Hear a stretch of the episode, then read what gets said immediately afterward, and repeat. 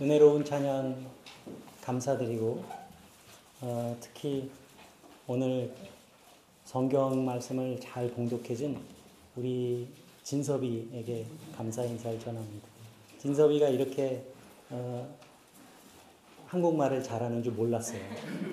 어, 저에게 참 은혜가 됐고 또 이렇게 또박또박 어, 읽어주는 그 말씀 속에서 어, 큰 은혜를 느꼈습니다. 감사합니다. 이번 주간은 그 예수님의 고난을 어, 생각하는 어, 그 십자가의 길을 묵상하는 고난 주간입니다. 어, 십자가의 길을 가신 주님의 사랑이 여러분들과 함께 하시기를 기원합니다.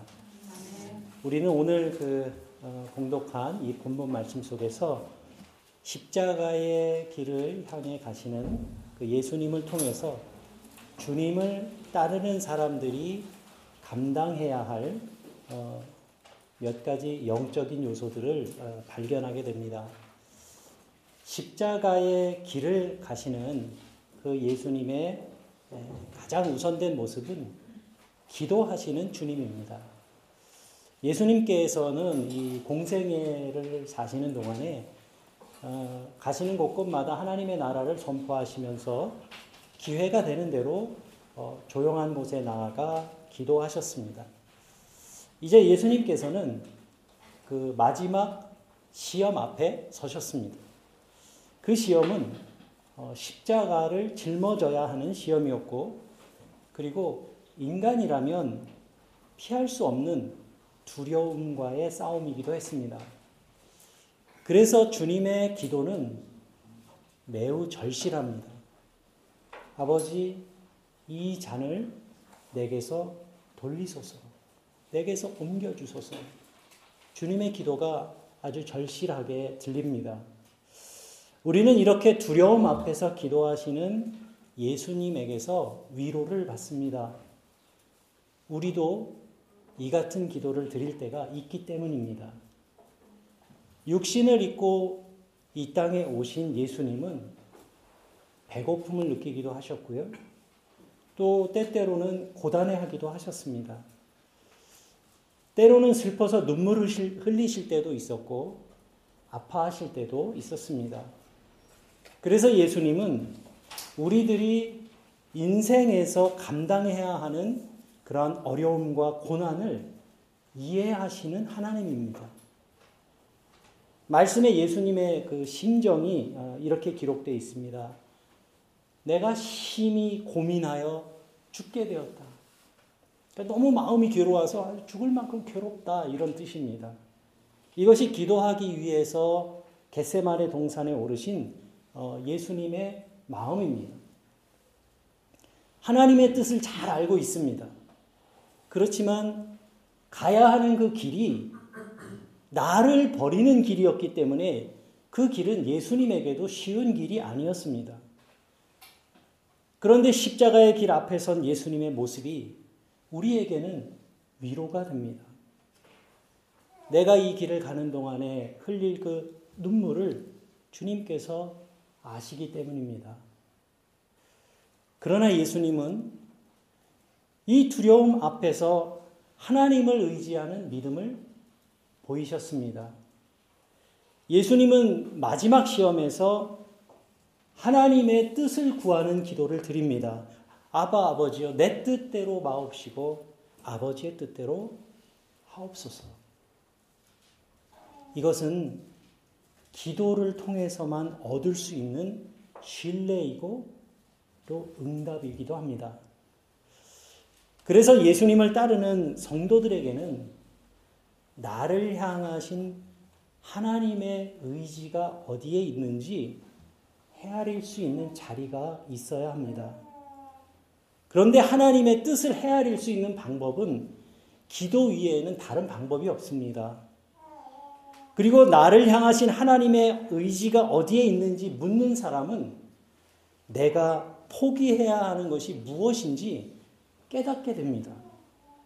여러분, 이것이 기도의 응답입니다.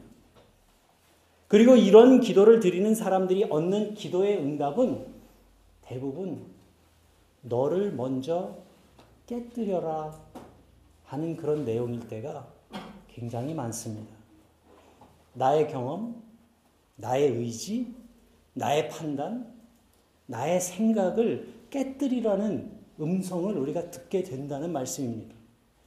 실제로 우리는 삶의 현실에서 하나님의 의지와 나의 의지가 충돌할 때를 충돌할 때가 있습니다.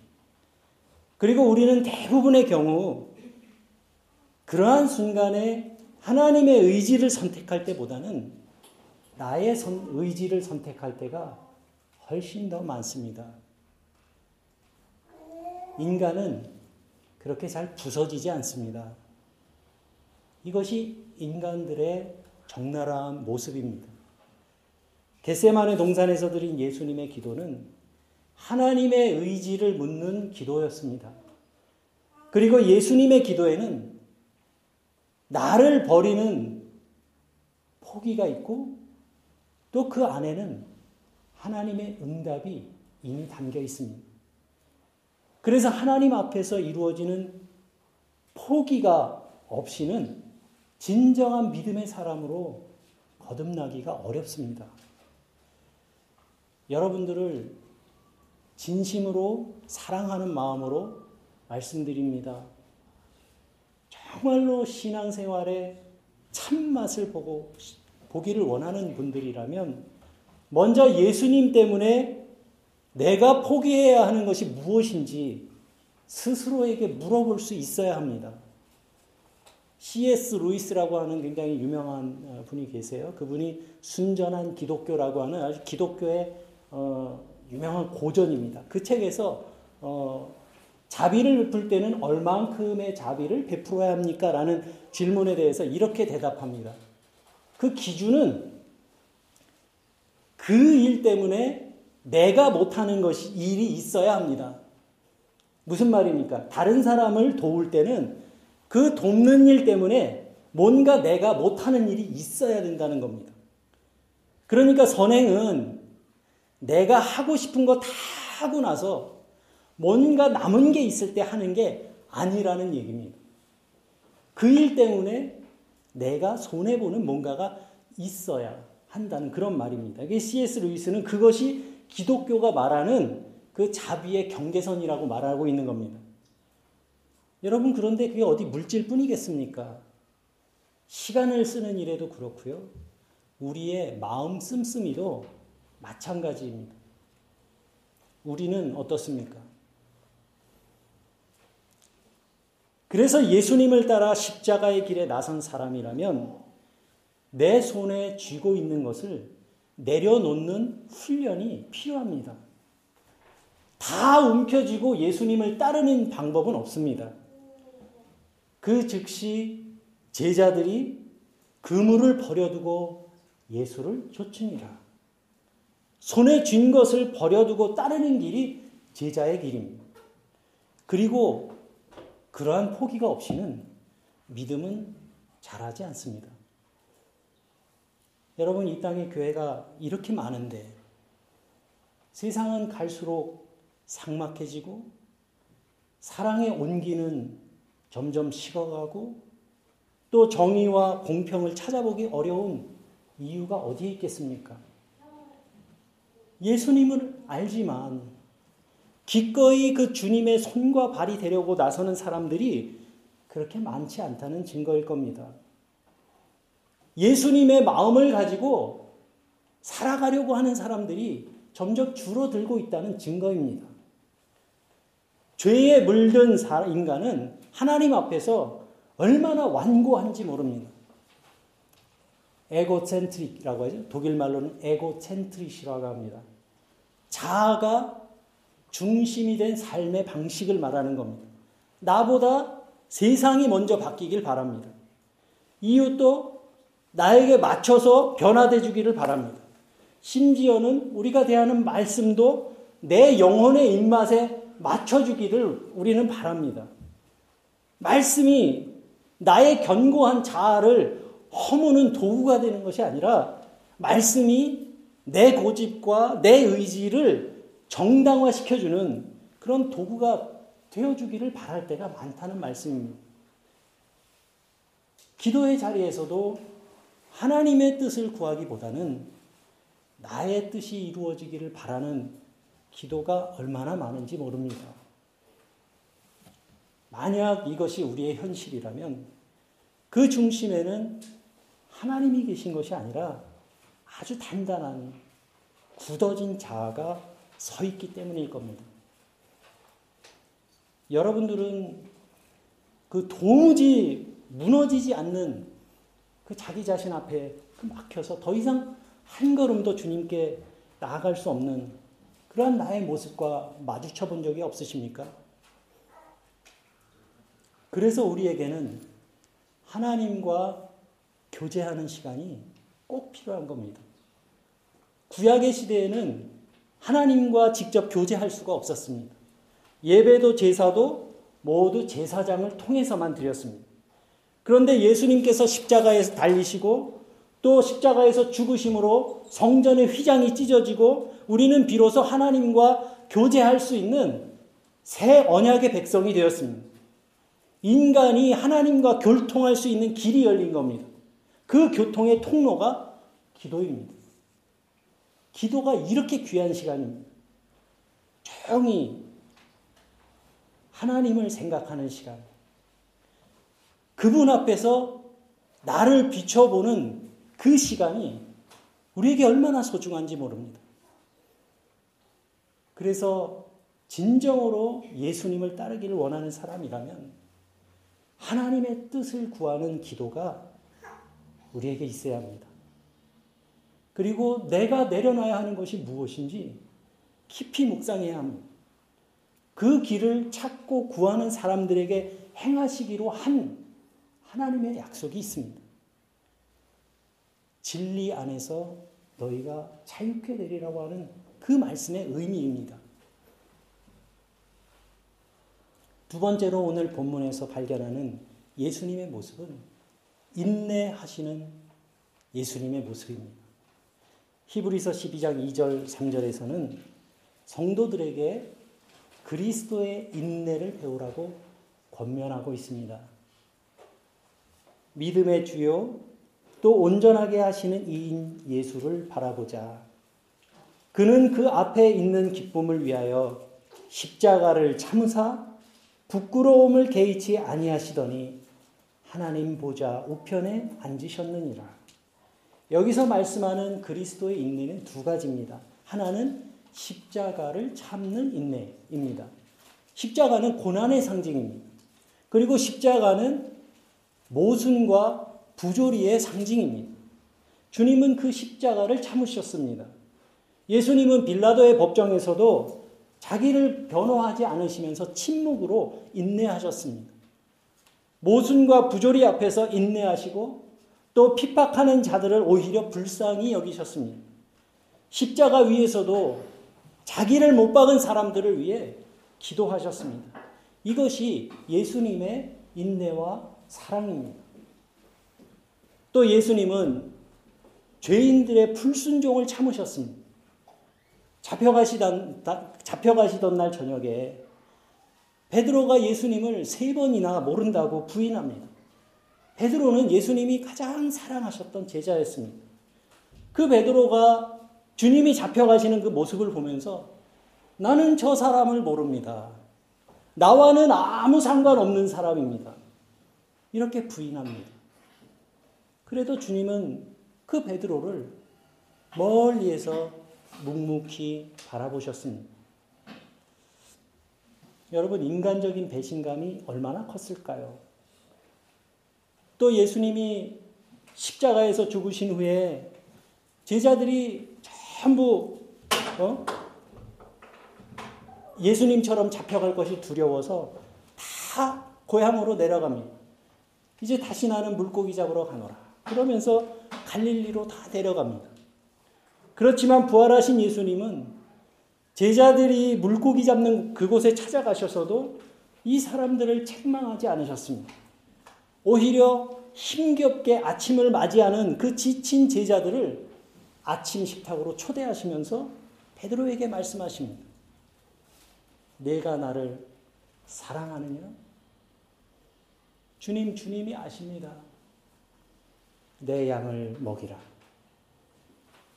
이렇게 세 번 말씀하셨습니다. 내가 나를 사랑하는 여러분 이 말씀은 우리가 매년 이 부활 절기가 되면 마주 서 봐야 하는 질문이 아니겠습니까? 저는 종종 저에게 묻습니다. 주님의 음성으로. 인원아, 네가 나를 사랑하느냐? 주님이 아십니다. 여러분 이 시간 그 주님의 음성으로 여러분들에게 한번 물어보시기 바랍니다. 여러분들의 이름을 넣어서 해수가 내가 나를 사랑하느냐? 여러분들의 이름을 부르시며 주님이 물어보십니다. 네가 나를 사랑하느냐? 주님, 주님이 아십니다. 내 양을 먹이라. 사랑하는 교우 여러분, 여기에 그리스도의 인내와 사랑이 있습니다. 나의 부족함, 나의 허물, 나의 나약함을 다 참아주셨기 때문에 오늘 우리가 이곳에 있을 수 있는 겁니다. 그래서 그 주님의 오래 참으심이 우리에게는 은혜가 되고 감사의 제목이 되는 것입니다. 오늘 본문을 보면 예수님이 기도하시다가 세 번 제자들에게 오셨는데 그때마다 이 제자들은 잠들어 있었습니다. 그렇지만 그 잠들어 있는 제자들에게 하신 예수님의 말씀은 책망의 말씀이 아니라 위로의 말씀이었어요. 책망으로 변화되는 사람은 없습니다. 믿음의 삶도 마찬가지일 겁니다. 주변에 조금 부족한 형제나 자매가 있다면 책망보다는 감싸주고 격려하는 것이 더 낫습니다. 왜 그렇습니까? 주님이 내게도 그렇게 하셨기 때문입니다. 이 은혜를 깨닫게 된 사람은 탓할 사람이 아무도 없는 거예요. 주님께서 나 같은 사람도 사랑하시고 인내하시고 참아주셨는데 내가 용서 못할 사람이 어디 있겠습니까? 이걸 깨닫게 되는 것이 정말 은혜예요. 제자들 입장에서 생각해 보면 지금 예수님은 막 땀방울이 핏방울이 되도록 기도하시다가 제자들 있는 곳에 잠깐 들리셨는데 잠들어 있는 자기들을 보시면서 책망하지 않으시면서 오히려 너희가 마음으로는 원한 원이지만 육신이 연약하구나 이렇게 말씀하시니 얼마나 더 부끄럽고 죄송하고 유구무원이죠. 입이 있으되 할 말이 없는 거죠. 그런데 그 주님이 그 고단함을 알아주시고 헤아려 주지 않습니까? 얼마나 감사합니까? 그런데 주님 가신 다음에 또 잠들고. 저는 예수님이 인내하실 뿐만 아니라 그러한 제자들을 위해 기도하셨을 거라고 생각해요. 아버지 저들이 깨어 기도하게 하소서. 여러분, 이 말씀을 우리가 되새길수록 여기 누워서 잠든 이 제자들의 모습이 우리의 모습을 너무나도 닮아 있지 않습니까? 우리는 늘 마음은 원하지만 육신이 따르지 못하는 일들도 많고 또 한계에 부딪히고 좌절하고 실패를 맛보면서 사는 우리들의 모습이 마치 잠들어 있는 제자들의 모습 같이 느껴집니다. 예수님께서 나를 위해 기도하고 계신데 나는 여기에 잠들어 있는 거예요. 그러면 예수님이 와서 다시 흔들어 깨우시고 깨어 기도해라. 깨어 기도해라. 마음은 원이로 돼 육신이 연약하여 다시 잠들고 마는 그 제자들의 모습이 세상 속에서 지쳐 있는 우리들의 모습은 아닌가 그런 생각을 해봤습니다. 그런데 이제 예수님께서 세 번째 오셔서 제자들을 깨우며 말씀하십니다. 이제 때가 되었다. 일어나라. 함께 가자. 보라, 나를 파는 이들이 가까이 왔느니라. 여러분들에게 이 말씀이 어떻게 읽혀지십니까? 예수님께서 산에 오르셔서 제자들에게 내 마음이 그 심히 고민하여 아주 죽게 되었다. 이렇게 말씀하셨는데 이것이 기도하기 전에 예수님의 심정이었어요. 그래서 이 41절과 42절의 말씀이 마치 예수님이 체념하시는 것처럼 들릴 수가 있습니다. 그런데 이 말씀은 그러한 나약한 말씀이 아닙니다. 오히려 이 말씀 속에서 우리는 예수님의 확신을 발견하게 됩니다. 기도로 시험을 이기신 그 승리자의 선언입니다. 마치 전쟁터로 나가라고 명령하는 대장의 그 우렁찬 그런 모습을 떠올리게 합니다. 일어나라. 함께 가자. 어린 나귀를 타고 예루살렘에 입성하시던 예수님의 발걸음은 아주 당당한 발걸음이었습니다. 환호하는 군중들을 좀 말려달라고 바리새인들이 와가지고 어? 말씀할 때 예수님께서 말씀하십니다. 저들이 잠잠하면 돌들이 일어나 외치리라. 이것이 십자가를 향한 예수님의 발걸음입니다. 예루살렘 입성이 승리의 입성이었다면 이 겟세만의 동산에서 기도하신 후에 하신 이 말씀은 확신에 찬 승리자의 선포입니다. 일어나라. 함께 가자. 내가 시험을 이겼노라. 내가 하나님의 뜻을 이루리라. 세상 죄를 짊어지고 가시는 그리스도의 선포입니다. 저는 이 말씀 앞에서 참으로 큰 은혜를 받습니다. 주님은 지쳐서 잠든 우리를 그냥 내버려 두지 않으시고 찾아오시고 격려하시고 일으켜 세우셔서 함께 가자고 함께 길을 가자고 초대하시는 겁니다. 일어나라. 나와 함께 가자. 비록 연약한 제자들이었지만 주님이 함께 계셨습니다. 하나님 앞에 하나님의 그 뜻 앞에 나를 버리신 그 예수 그리스도가 이들과 함께 계셨습니다. 그리고 이제는 그 예수님이 앞장서서 가십니다. 일어나라 함께 가자. 사랑하는 성도 여러분, 믿음이 무엇이겠습니까? 앞장서신 예수님을 바라보는 것이 믿음 아니겠습니까? 그분을 바라보는 것이 믿음 아니겠습니까? 비록 우리들은 자꾸 넘어지고 무릎 깨지고 실패하고 좌절하고 절망하지만 세상 일이 힘들어서 눈물을 흘릴 때도 있지만 그 모든 시험을 이기시고 승리하신 예수 그리스도께서 앞장서시며 말씀하십니다. 일어나라 함께 가자. 그래서 십자가를 향한 그 주님의 발걸음은 우울한 말씀이 아닙니다. 패배자의 발걸음이 아닙니다.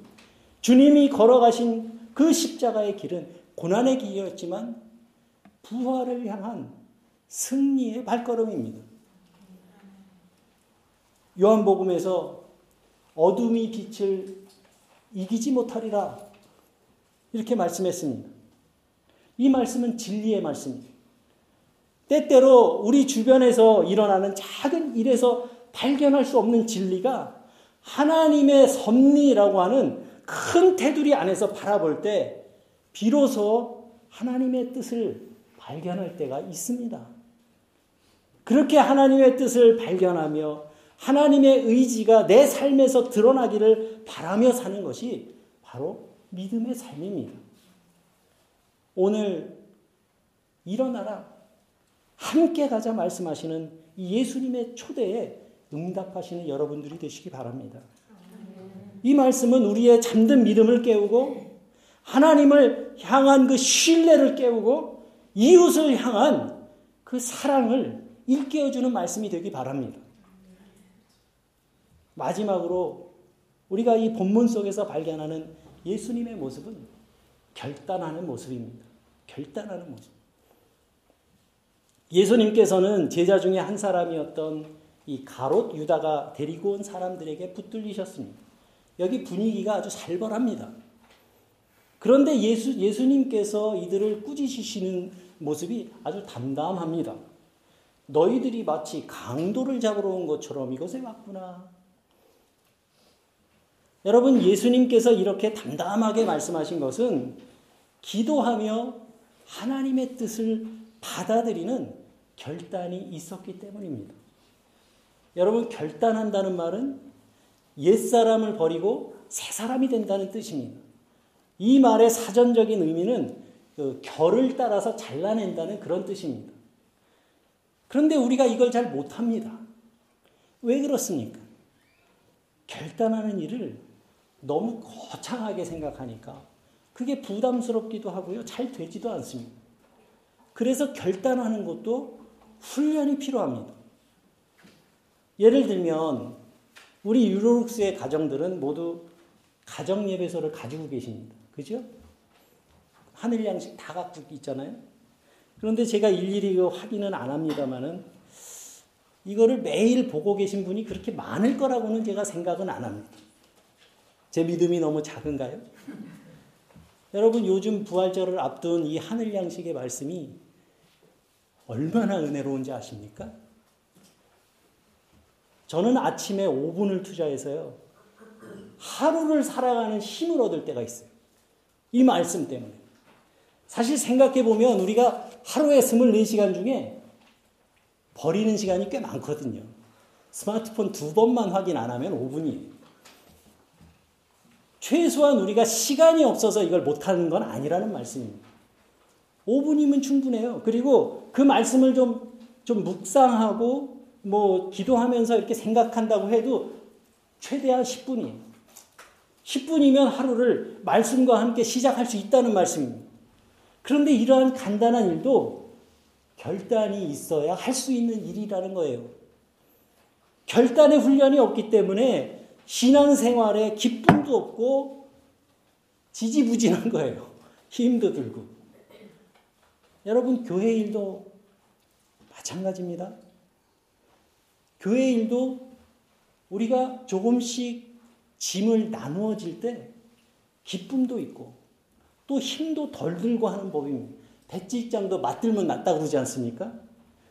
그런데 막 몇 사람만 죽도록 일하는 그런 교회라면 그런 교회는 겉으로 보기에 이렇게 번지를 해도 건강한 교회라고는 할 수 없을 겁니다. 교회 살림을 꾸려가는 일도 마찬가지입니다. 어떤 분들은 교회 살림을 살피면서 정말 11조 생활을 지키면서 어, 힘을 다해서 교회를 섬기는 분들도 있고 어떤 분들은 헌금 얘기가 나오면은 이렇게 좀 싫어하시는 분들도 계세요. 그런데 여러분, 내가 예수를 믿는다는 말은 내 삶을 주님께 드린다는 고백입니다. 그래서 순교자들이 생명을 드렸기 때문에 위대한 거고 삶을 온전히 드리는 선교사들이 존경받는 겁니다. 그런데 내 삶은 드릴 수 있어도 물질만은 드릴 수 없다? 그렇게 믿음이 가는 말은 아니죠. 여러분들을 진심으로 사랑하는 마음으로 말씀드립니다. 저는 부족함이 참 많은 목사이지만 하나님을 알면 알수록 또 그 하나님의 은혜를 경험하고 그분을 신뢰하는 믿음이 깊어질수록 깨닫게 되는 것이 한 가지가 있어요. 그것은 내가 주님께 드릴 수 있는 것 중에 가장 쉬운 것이 물질이라고 하는 거예요. 그게 어려운 일은요? 어려운 이유는 내가 아직 주님보다 돈을 더 사랑하고 의지하고 있기 때문입니다. 저는 예, 과거에 그러한 저의 모습을 바라본 적이 있어요. 저나 여러분들이나 우리는 더 가지는 일에 익숙하지만 나누는 것을 훈련해 본 적은 많지 않은 사람들입니다. 이것이 우리의 적나라한 현실이에요. 여러분, 저는 여러분들의 목사로서 여러분들이 진정으로 믿음 안에서 부요한 분들이 되시기를 저는 바랍니다. 저의 진심입니다. 여러분, 우리가 내 발목을 잡고 있는 세상 것에서 자유롭지 못하면 진리 안에서 자유케 된다는 그러한 일은 우리에게 일어나지 않습니다. 저는 여러분들을 은혜의 길로 인도해야 하는 여러분들의 목사예요. 그게 저에게 맡겨진 임무입니다. 그래서 어, 말하기 불편하고 또 듣기 불편해도 말씀드리지 않을 수가 없어요.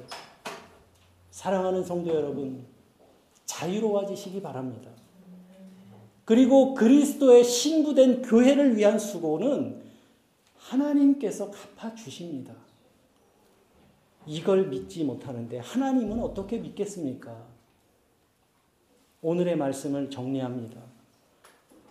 오늘의 말씀에서 예수님이 보이신 모습은 눈물의 기도와 온유하신 그 인내와 사랑과 하나님의 뜻에 순종하는 결단의 모습이었습니다.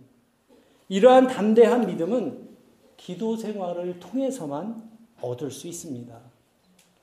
이것은 제자들의 모습에서 우리가 확인할 수가 있어요. 제자들이 기도하지 못하고 잠들어 있는 사이에 환란이 찾아왔습니다. 그런데 제자들은 예수님처럼 이 기도로 환란을 준비하지 못했어요. 하나님의 도우심을 구하지 못했습니다. 그 제자들이 어떻게 됩니까? 결국 모두 도망갔습니다. 여기에 얼마나 큰 영적인 차이가 있습니까? 그런데 여러분 참 아이러니한 게 있어요.